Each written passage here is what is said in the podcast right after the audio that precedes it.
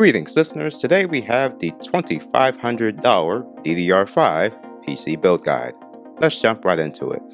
For the CPU, we have the Intel Core i7-12700K, which is a 12-core CPU for $400. Overall, a promising CPU for more content-focused creators. For the RAM, Corsair Vengeance 32GB for $300 is a decent deal. Keep in mind that it is DDR5 RAM. For those wondering if it's worth upgrading, the answer is no. Wait for the market to get more stable before you go out building a completely new system.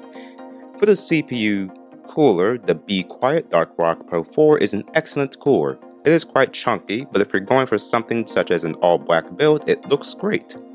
For the motherboard, the ASUS Prime Z690 is a good quality board with all the things you generally need for one at this price point. For the case, the Lian Li Lancool 215 is a cool case aesthetically and when it comes to airflow. For $100, it's quite balanced. For the power supply, the Seasonic 850W 80+ Gold Certified is a very good quality PSU for the price of $90. And last but not least, the most optimal GPU in a build such as this is the RTX 3080 Ti that retails for $1,200.